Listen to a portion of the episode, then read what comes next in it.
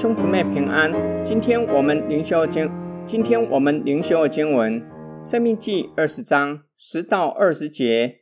你临近一座城，要攻打的时候，先要对城里的民宣告和睦的话。他们若以和睦的话回答你，给你开了城，城里所有的人都要给你效劳，服侍你。若不肯与你和好，凡要与你打仗，你就要围困那城。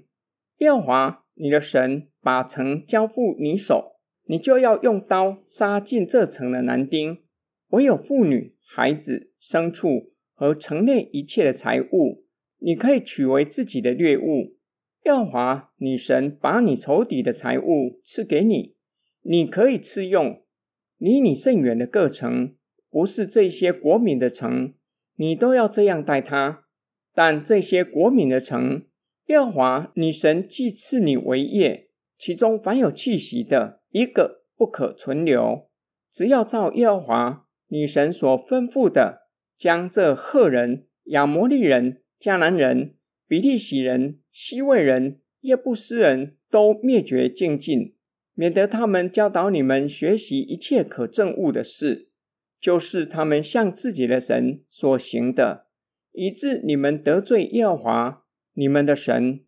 你若许久围困，攻打所要取的一座城，就不可举斧子砍坏树木，因为你可以吃那树上的果子，不可砍伐。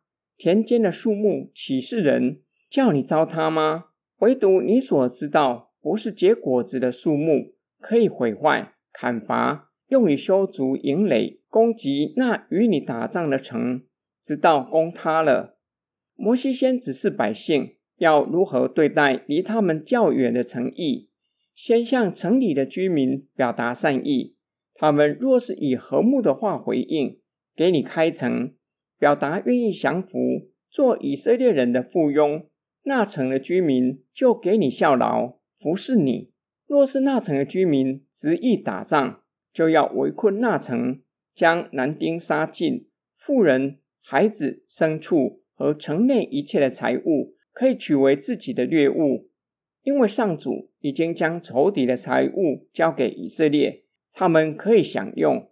摩西接着指示百姓如何对待迦南列国，上主已经将迦南地赐给以色列人，就要将凡有血气的尽都杀尽，在其他地方。摩西已经说明原因，因为迦南人所行的恶已经达到上主那里。在这里，摩西提出另一个原因，免得以色列向迦南人学习一切可憎恶的事，就是拜偶像，以致得罪上主你们的神。摩西最后回到围城作战的指示，不可用斧头砍坏树木，因为会结果子的树木不是要灭绝的对象。况且树上的果子可以作为食物，不可以糟蹋，可以给以色列人以及愿意投降的俘虏吃。唯独不能结果子的树木可以砍伐，用来修筑营垒。今天经文的默想跟祷告，有些人读旧约会感到不舒服，特别是关于杀尽迦南人的指示，被视为相当不人道。我们若是详细阅读，不戴上有色的眼镜。对杀尽迦南人的指示会有新的理解，会看到上帝对世人的爱，也包括非犹太族群在内。上帝禁止以色列人采用迦南列国对待敌国的方式和作战的方式。许多国家以相当残忍的手段对待俘虏。围城的时候，将所有的树木砍伐净尽，拿来作为攻城的器具，也是为了断绝敌人的粮食。或是让打胜仗的那一方得到的只不过是一片的焦土。上帝指示神的子民不可以这样做，因为土地、树木是上帝所造的，是神给人的礼物，世人不可以任意的破坏，也不可以糟蹋，要占尽管家的责任，管理治理上帝所托管的宇宙万物。上帝如此吩咐神的子民，神的子民应该能够明白神的心意。神尚且要他的子民善待结果子的树木，可以提供士兵食物，岂不更看顾人的生命？迦南人所行的恶已经达到神那里，上帝透过神的子民审判迦南人。神的子民不可越过神的命令，以残暴的手段杀害他们。